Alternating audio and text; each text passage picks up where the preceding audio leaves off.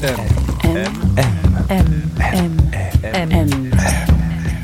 Le goût de M.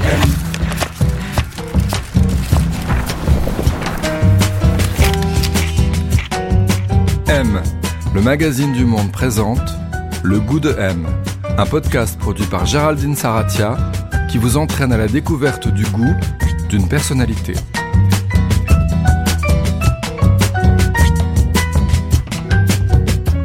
Qu'avoir du goût. Qui a bon goût? Mauvais goût. Et puis d'abord, comment se forme le goût? Pour son huitième épisode, le goût de M s'invite chez Emmanuel Perrotin. Il est marchand d'art, self-made man, 30 ans après ses débuts. Sa galerie parisienne est une des plus grosses de la capitale et a acquis une envergure internationale, avec des antennes aujourd'hui à Hong Kong, New York, Séoul, Tokyo et Shanghai. Alors Perrotin, c'est un catalogue hétéroclite, certains lui ont reproché son manque de visibilité, qui compte aujourd'hui une cinquantaine d'artistes au profil très disparate. Pierre Soulages, Sophie Calle, JR, Xavier Veillant, Murakami, qu'il est le premier à exposer en France au milieu des années 90, ou encore Maurizio Cattelan. Cet artiste italien a fait sensation lors de la dernière foire d'art contemporain de Miami. Il y présentait l'œuvre The Comedian, une banane scotchée sur un mur, vendue 120 000 dollars et responsable depuis d'un énorme buzz viral. Alors on le sait farfelu, culotté. En 1995, il a passé par exemple un mois dans sa galerie déguisé en lapin phallus géant sur proposition du même Maurizio Cattelan, amateur de nuit et de fêtes légendaires, au cœur en tout cas du mélange des genres qui caractérise la culture contemporaine. Pour en savoir un peu plus sur le goût perrotin, on a rendez-vous chez lui, à deux pas de sa galerie, au 60 rue de Turenne, dans le Marais, à Paris. Il est 15h, l'homme est ponctuel, on le suit.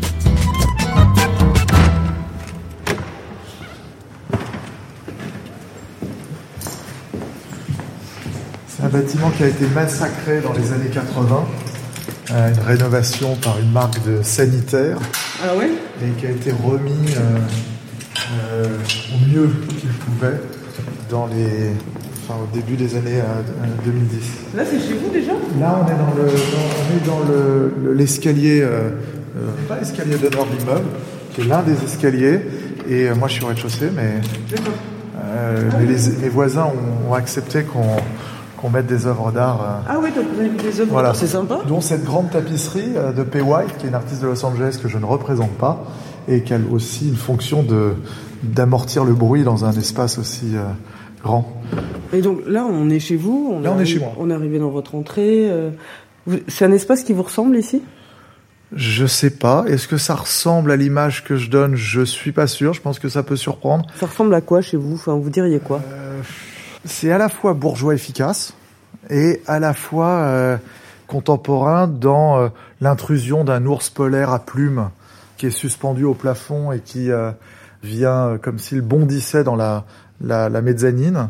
C'est à la fois euh, très familial à travers les affaires d'un enfant en bas âge et puis le contraste avec des œuvres qui sont laissées vraiment à, à disposition. Vous avez par exemple un chien de euh, un chien qui dort de, de Dwayne Hanson. Là, vous avez peut-être pas remarqué, vous avez une oreille de Christian Marclay en bronze. Et alors, ce qui est drôle, c'est que les speakers sont à l'intérieur des murs. Et on voit pas les speakers. Donc, l'oreille est en plein champ de- de- de- d'écoute. On s'est assis dans la salle à manger, à deux pas du fameux chien de Dwayne Hansen, qui nous regarde sagement dans son panier. Et j'ai demandé à Emmanuel Perrotin de me raconter le goût de son enfance, celui dans lequel il avait grandi. Alors, mes parents habitaient en, en banlieue ouest quand j'ai grandi. De Paris, À partir de l'âge de 6 ans, j'ai d'abord commencé à Boulogne-Billancourt jusqu'à 6 ans. Ensuite, l'étang-la-ville. C'était un pavillon de banlieue avec un petit jardin euh, au bord de la forêt. Euh, J'avais qu'une route à croiser et je prenais un, un chemin en terre et je me retrouvais dans la forêt. Le goût était, je dirais, une famille cultivée qui certes était employée de banque. Enfin, mon père était employé de banque, ma mère ne l'était plus depuis la naissance de son premier enfant. Donc classe moyenne euh, Classe moyenne Ouais. mais dans un village un peu particulier où les gens étaient plutôt euh, euh, classe moyenne haute, je, je dirais. CSP+. Et voilà, Vous habitiez dans une maison, un appartement euh On- on- un pavillon de banlieue au milieu d'un petit jardin. C'était euh, un mobilier euh, classique. euh, mes parents ont dû avoir euh, beaucoup de mal à acheter et ils ont, ils étaient très heureux de ce mobilier qu'ils ont pu acheter. Ce qui m'amuse avec le recul, c'est que tout ce que nous détestions, qui venait du moment où ils habitaient à Boulogne-Billancourt, est redevenu un peu à la mode. Donc je les revois aux puces régulièrement. Certaines des tapisseries, certaines des chaises sont redevenues à la mode. Je crois qu'elles sont même rééditées. On faisait nos vacances en camping-car. J'ai vraiment visité toute l'Europe, de Stockholm à, Athènes. L'avantage de vacances en camping-car, c'est que vous ne faites pas que, que passer, vous vous arrêtez un peu partout et vous découvrez vraiment des endroits. Alors, euh, armé de son guide vert, on visite la moindre église, la moindre euh, petit musée, euh, la moindre chose. C'est évidemment pas les vacances que souhaite faire un, un adolescent euh, ou un jeune oui, enfant. Vous un petit peu. Euh, je, oui, j'ai pas beaucoup connu les plages, mais évidemment, ça vous ouvre beaucoup d'horizons. Donc, il, il s'intéressait à l'art, mais donc le maximum c'était Picasso, les impressionnistes euh, évidemment. Mon père avait une passion pour euh, Vermeer. Ils étaient très fiers d'avoir, euh, je pense, vu pratiquement tous les Vermeer dans le monde. Bon, Donc ça, il euh, vous voilà. l'a communiqué, cette passion-là Je veux dire, de vous emmener voir les tableaux Bah, de- Ça vous ouvre des horizons. Moi, le, le jeu que j'avais en, en baladant dans les musées, c'était d'essayer de reconnaître le nom de l'artiste et d'aller vérifier sur le cartel. C'était le, le jeu. Donc, Un jeu euh, avec lui? Ah non, Ah non, non. un jeu avec moi-même. Un jeu avec moi-même. Avec moi-même, non, non.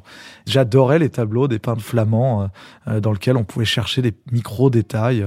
On m'avait parlé de certains détails dans les tableaux flamands et on m'avait parlé aussi des haricots dans les tableaux de Dali que je cherchais avec passion. Ma et, mère, et votre mère, elle s'intéressait à quoi, elle? Ma mère partageait les mêmes passions que mon père. Elle était euh, une femme très cultivée. Euh, Voilà, c'était des gens euh, qui certes n'étaient pas proches des formes les plus contemporaines de, de la création, mais qui s'intéressaient à la fois à la musique entre guillemets classique, pas tellement la musique, à, à la réflexion, beaucoup au théâtre.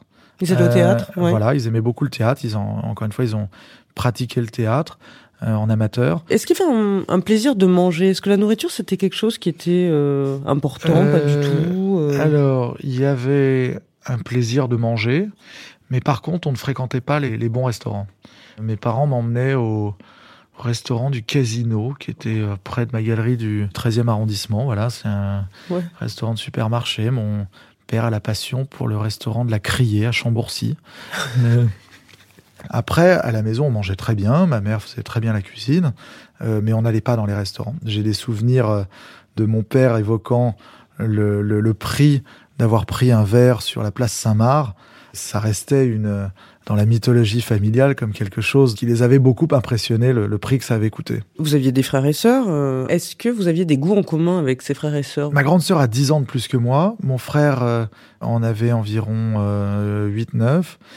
Et ma plus petite sœur a au moins 6 ans de plus que moi. Donc, il se trouve qu'évidemment, euh, quand j'étais en âge de pouvoir partager des choses avec eux, euh, nous n'habitions plus ensemble, nous étions euh, séparés. Mon frère s'est suicidé quand j'étais très jeune, quand j'avais 15 ans. Or, il se trouve que c'est avec lui que j'avais le plus de choses à partager. C'est lui qui, qui espérait que je réalise finalement ses rêves interrompus. Alors, interrompus, c'est absurde parce qu'il s'est suicidé très jeune lui-même. Mais c'est vrai que clairement, quand je vois sa discothèque, quand je vois sa bibliothèque qui était prédestinée à ce qui lui est arrivé, euh, nous partagions euh, évidemment beaucoup de goûts en commun. Et je me retrouve à écouter beaucoup de musique qu'il écoutait. Euh, il avait très bon goût. M, M. M, M. M. M, Le goût de M. Là, on va à l'étage, dans la partie beaucoup plus privée. Euh, là, il y a un salon télé, mais qui sert aussi d'une petite bibliothèque. Vous avez un, un disque de, de Julio Iglesias, vous remarquerez. hein, ça, c'est les, les- c'est c'est un clin d'œil à ma femme espagnole. Alors, une bibliothèque, ça raconte le goût de quelqu'un? Ah oui. J'avais une passion pour Borges. J'ai une, euh, j'adorais Scott Fitzgerald. Bah, on parlait de, des goûts de mon frère. Là, je vois euh, Charles Bukowski. euh, je vois euh, des, des bouquins qui font très chic, mais que j'ai pas forcément lu, euh, comme euh, James Joyce. J'étais le spécialiste quand j'étais jeune pour faire croire que j'avais lu, parce qu'en fait, je retenais. Je me baladais beaucoup à la Fnac et je retenais le titre. Je savais quels étaient les auteurs qu'il fallait lire. Et, je retenais la maison d'édition. Donc, dans une discussion, euh, je pouvais faire croire, sans le faire vraiment, mais en disant, oui, il est aux éditions de minuit. Et, euh, et, mais je l'avais pas lu. Et c'est vrai que c'est, très amusant de savoir ce qu'il faut lire, mais de pas prendre le temps de le faire. Et alors, vos goûts à vous, euh, aussi loin que vous vous souveniez, ils se sont cristallisés sur quoi? Qu'est-ce qui vous a intéressé d'abord à vous J'aimais beaucoup la New Wave quand j'avais euh, dès, dès mes 14-15 ans. Ouais. J'allais beaucoup dans les concerts, j'arrivais à, à obtenir des places grâce à, à Radio 7, Radio Nova. Je faisais plein de petits boulots très jeunes. Dès l'âge de 16 ans, j'ai fait, j'ai multiplié les boulots pour pouvoir me payer une vie culturelle. J'allais, euh, Wim Wenders c'était, euh, euh, faisait une conférence, j'y allais. euh, euh, donc il y avait la musique, il y avait le cinéma. Et puis j'ai réussi très jeune, dès le moment où j'étais au lycée autogéré, à aller au théâtre. Là, pareil, j'ai vu euh, Peter Brook, euh, j'ai vu le Mahabharata de Peter Brook. C'est trois jeudis, c'est une pièce de 24 heures qui était euh, divisée en trois jeudis. J'allais voir de la danse contemporaine. Je, je m'ouvrais à énormément de domaines artistiques et je m'intéressais aussi très jeune à la mode. J'aurais pu être vendeur chez Kenzo euh, à, l'âge de, de 17 ans. C'était les vendeurs les mieux payés de Paris parce qu'ils étaient payés au, pourcentage à la boutique euh, euh, la plus importante de Place des Victoires à l'époque. Quand vous vous passionnez pour la New Wave, moi je me retrouvais à m'habiller avec un, collier de perles, avec sur un, pull col roulé noir, avec une robe de chambre violette en soie. euh, et vous vous une- inspiriez des groupes que vous aimiez, Bah des oui, looks oui, oui, euh, je portais jusqu'à par la, exemple je portais jusqu'à une robe plissée euh, euh, à la manière de Jean-Paul Gaultier, mais comme j'avais pas les moyens de la, la robe Jean-Paul Gaultier, j'empruntais une robe plissée d'une copine et avec des chaussures vernies. euh, J'avais, j'ai eu les, les cheveux noirs corbeaux, j'ai eu les cheveux avec des motifs euh, dessinés euh, sur un blond platine euh, impeccable. à cette période d'adolescence, il y a une autre passion, il y a un autre goût en fait qui commence à vous gagner. Alors je sais pas si c'est vers 15, 16 ans, 17 ans, c'est le goût de la nuit, vous commencez à sortir énormément. Ouais. Alors comme je vous disais, je, je- je sors, je danse beaucoup, j'adore danser. Et vous allez euh, où? Ah bah j'allais au Palace, j'allais au Bain Douche, j'allais au l'Opéra Night. Donc euh, habillé de manière au- un peu excentrique comme ouais, vous ouais, on avait les soirées euh, de l'Opéra Night où on était habillés en, en, en marquis. On se déguisait. Alors moi j'avais la chance d'avoir les, les, les costumes du théâtre amateur de mes parents, donc je me retrouvais en, avec des costumes de Shakespeare ou de Goldeni dans dans, dans, dans les nuits euh, parisiennes. À partir de l'âge de 17 ans, vous allez commencer à travailler dans une galerie. C'est un peu le monde de la nuit qui vous amène justement à l'art contemporain. Absolument. Une amie vous emmène au vernissage de son père. Et puis plus tard, vous rencontrez ce, ce garçon, Charles Cartwright, je vais sûrement mal prononcer son nom, Non, très bien. qui lui est à Sciences Po à l'époque, il a 23-25 ans, il a une galerie en même temps, vous y arrivez, vous travaillez là-bas, vous devenez assez rapidement le directeur de cette galerie. Ce monde de l'art contemporain que vous découvrez, un peu par hasard au Absolument. départ, il ressemble à quoi? Est-ce qu'il est très différent du goût que vous avez connu jusqu'alors? Alors, il y a art contemporain et art contemporain. J'ai eu la chance extrême de rentrer dans une galerie où le propriétaire a extrêmement bon goût à mes yeux. Il est dans une branche de l'art contemporain très créative, très à la pointe. Et là, je me rends compte en très peu de temps de- du début de mon travail que finalement, ce qui est passionnant avec l'art contemporain, c'est que c'est à la charnière d'un ensemble de domaines artistiques. Donc, moi qui n'étais pas très décidé entre la mode, le- le- l'architecture, le, le cinéma, la- le, le théâtre ou Pas autre, très décidé, nous mais un peu passionné tout. par tout ça. Exactement. Ouais. Mais nous étions à la charnière de tout ça. Je trouve que finalement, le milieu de l'art est le domaine le plus ouvert sur les autres. Et celui qui va créer des passerelles à cette époque-là, c'est Jacques Lang. Jacques Lang va organiser des dîners au ministère de la Culture pour réunir des gens de différents domaines. Et moi, je suis invité par un artiste qui s'appelle Ange Leccia. Je suis invité à un de ses dîners et je vais me retrouver à la table de Vanessa Paradis, de, de différentes personnes qui étaient évidemment totalement inaccessibles pour le milieu de l'art de cette époque, puisque le milieu de l'art était vraiment le parent pauvre de, de- des domaines artistiques en France. On nous donnait euh, quasiment aucune tribune dans la presse, aucune tribune dans. S'il y avait euh, une colonne par semaine dans un weekly, c'était euh, sur une expo de musée.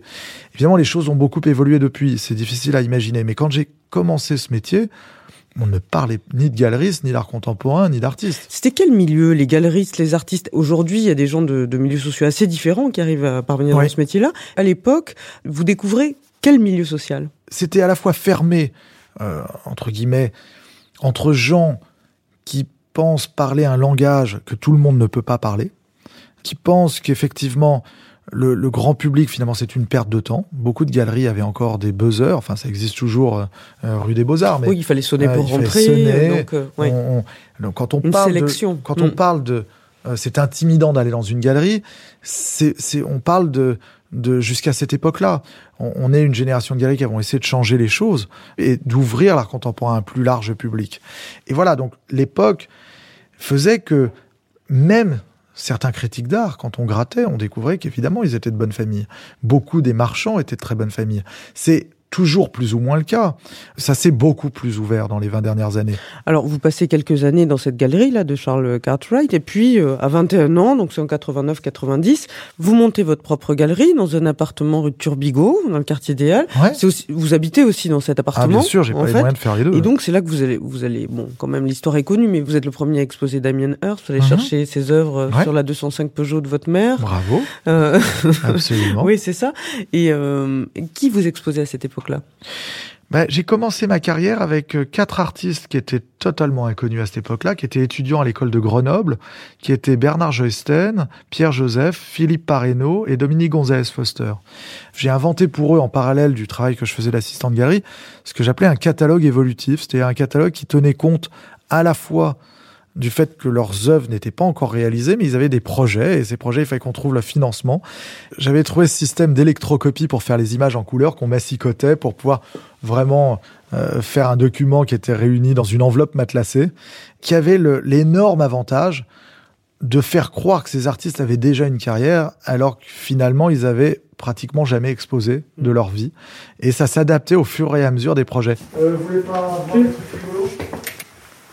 Bon, là, on est dans le coin salle de bain dressing et on a le costume en feutre de Joseph Beuys, qui est une œuvre euh, importante, euh, qui est une édition qui, qui aussi nous rappelle le fait qu'acheter une édition, ça paraît toujours un acte pas terrible, c'est qu'à 100 exemplaires, mais finalement, euh, 30 ans après, ça finit par paraître quelque chose de prestigieux à avoir.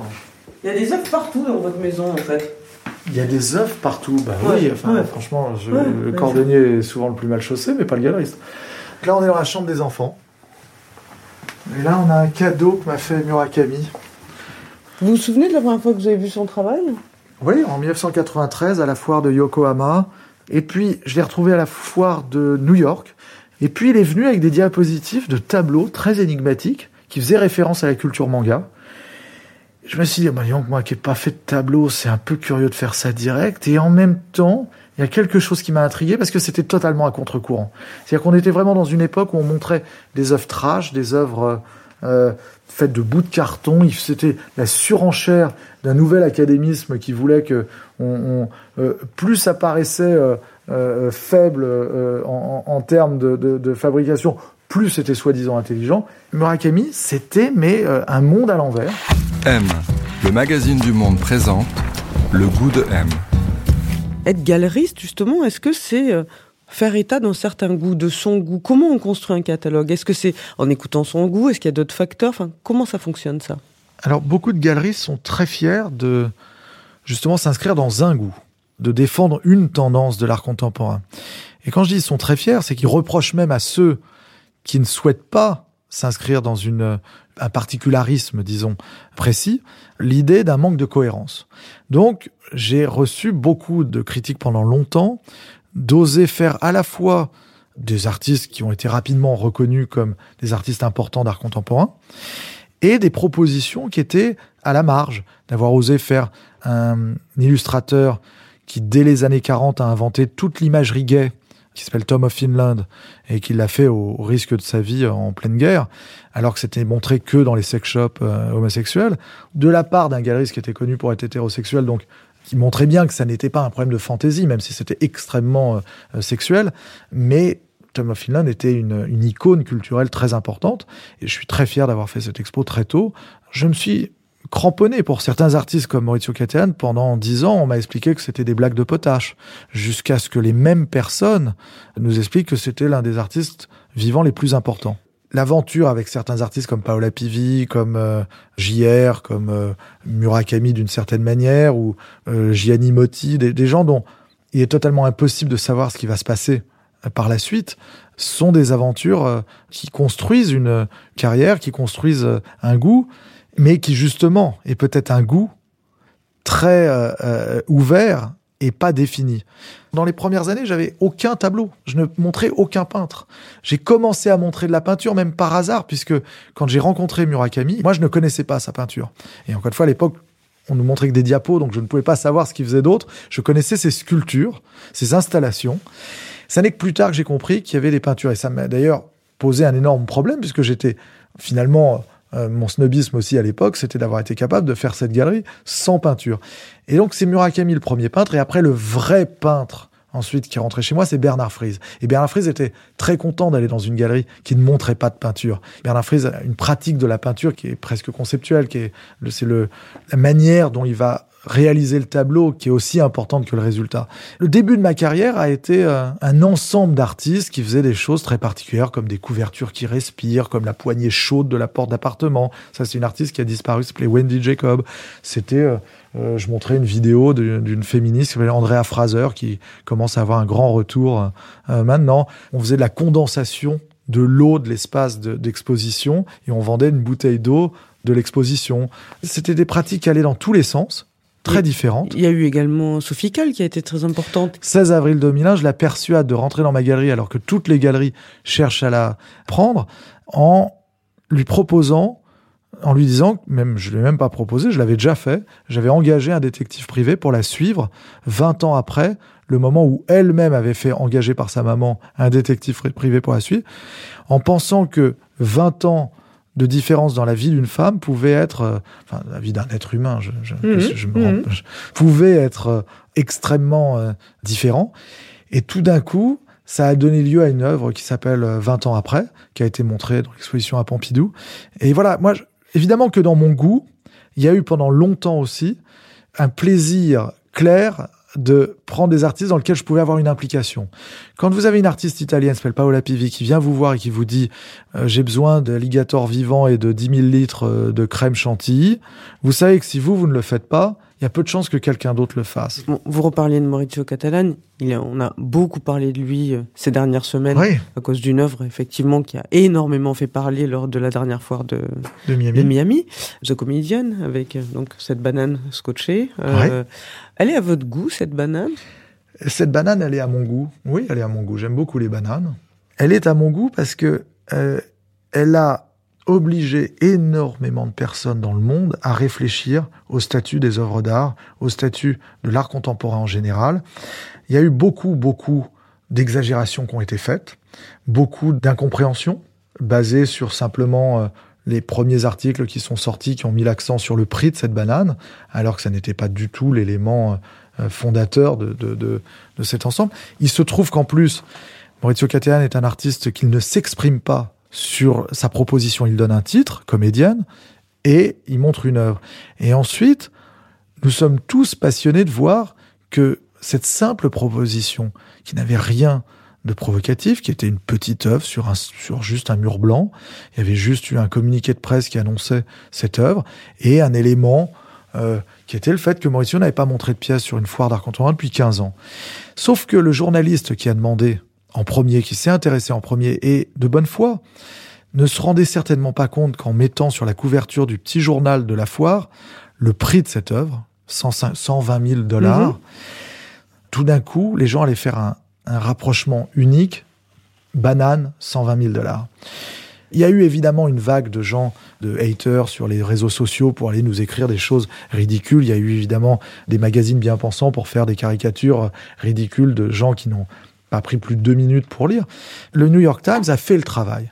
Ils ont fait jusqu'à quatre articles sur cette banane en quatre jours, dont le quatrième, je vous invite à le lire, montre évidemment une remise dans le contexte du travail de Maurizio Cattelan, essaye d'analyser ce qu'il a voulu faire, et tout d'un coup, évidemment, inscrit le prix dans l'extrême inverse de ce qui nous a été reproché, c'est-à-dire celui d'un monde qui ne se rend pas compte du fait que dépenser 120 000 dollars dans une banane serait scandaleux. Évidemment qu'on s'en rend compte.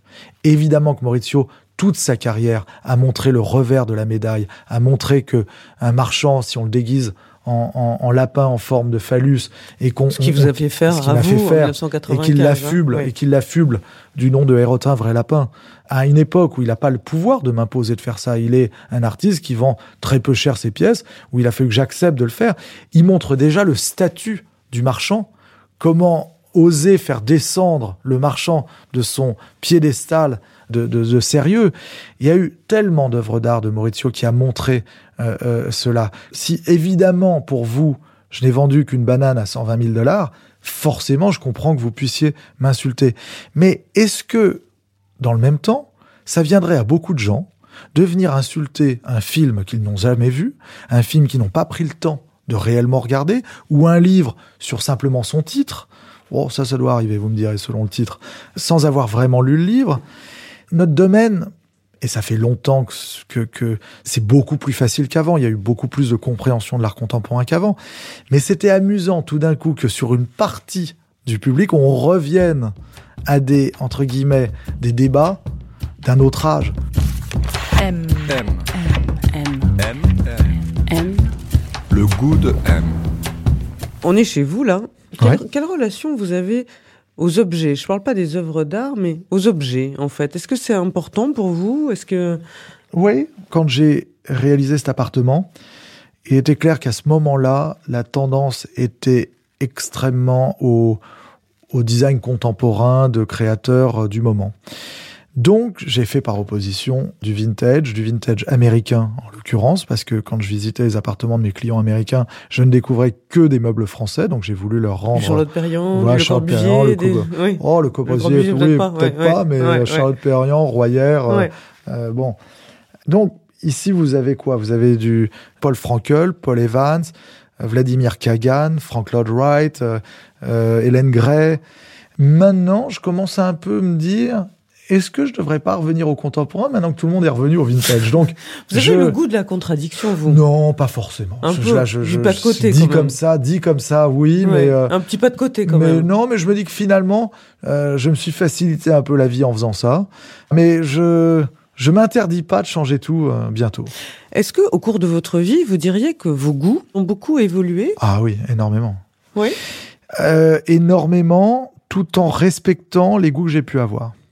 Je m'explique. Si vous m'aviez dit il y a 20 ans que j'exposerais un jour Hans Hartung, Georges Mathieu, Pierre Soulages, Soto, Rulio Le Parc, vous m'auriez auriez fait juste rigoler. Mhm. Je n'aurais jamais imaginé ça. Le pire, c'est aussi d'être euh, euh, assis sur des certitudes et de jamais vouloir en sortir. Est-ce que vous vous méfiez du bon goût? Ah oui. Bah, Qu'est-ce que vous avez dire le bon goût? De toute façon, qui est détenteur du bon goût? Ah bah je sais En pas. tout cas, pas moi. Moi, j'ai aucune conscience d'être détenteur du bon goût. À chaque fois que je dois m'exprimer auprès d'un artiste qui veut absolument que je l'expose et que je lui dis que ça n'est pas pour moi, il n'a aucune raison de mal le prendre. Mais le goût, c'est quelque chose de très varié, qui évolue, qui évolue aussi avec l'évolution du travail de l'artiste. Encore une fois, on est dépendant de ça. Est-ce que vous diriez que vos amis ont du goût? Ou est-ce que vous pouvez être ami avec des gens qui n'ont pas de goût? Bah, d'abord, on est fidèle en amitié, donc on a certains amis qui n'ont pas forcément le même goût que vous, mais je, je, non, je, je dois dire que la plupart de mes amis ont du goût. Et, et ça nous isole beaucoup d'ailleurs, parce que ça nous isole en vase clos. Il n'y a pas que le, le- l'aspect euh, euh, origine sociale qui, qui nous isole, c'est aussi les goûts. C'est vrai que par moments, on est éberlué par euh, des goûts très différents.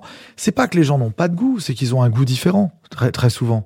Enfin, c'est bizarre. On- on- Vous êtes c'est snob, Très vous bizarre. Mais évidemment qu'on est toujours snob par rapport à d'autres. Et comment voulez-vous ne pas être snob? Vous l'êtes tous à plus ou moins de niveau, et je le suis certainement en apparence beaucoup beaucoup plus que, que, que tout le monde. Philippe Catherine. J'adorais ce que faisait Philippe Catherine avant un certain nombre d'albums qui l'ont rendu euh, mainstream.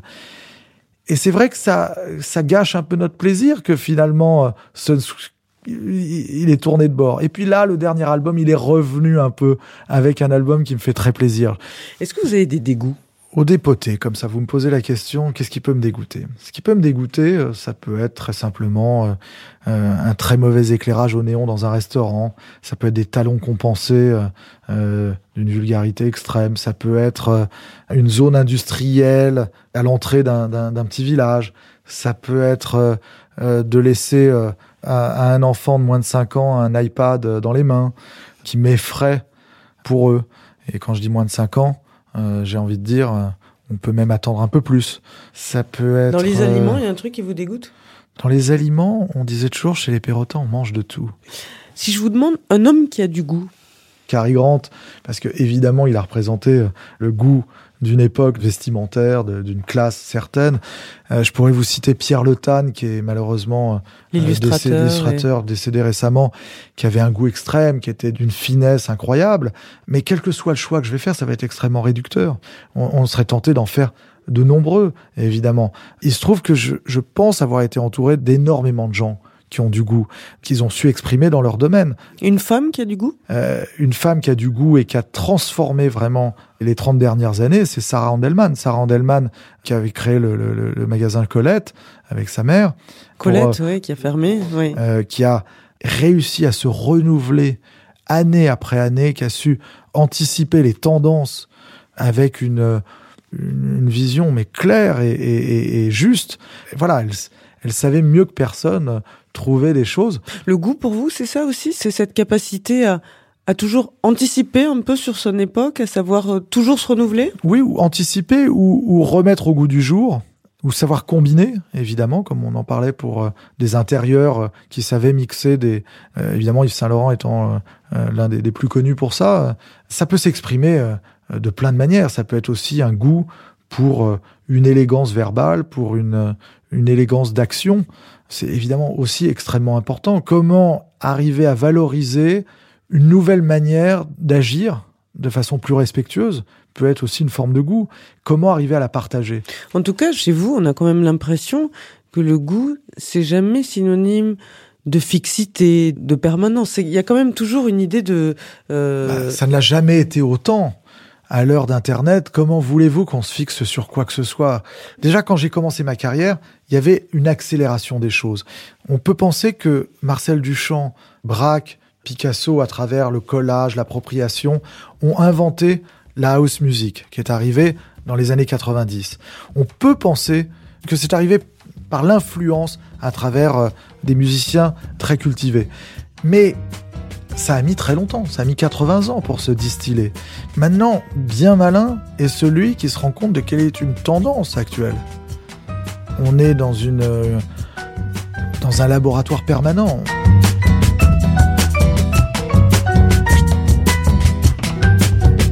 Voilà, c'est la fin de ce podcast. Il a été réalisé par Sullivan Clabot et produit par Jean Ridéal pour Le Monde.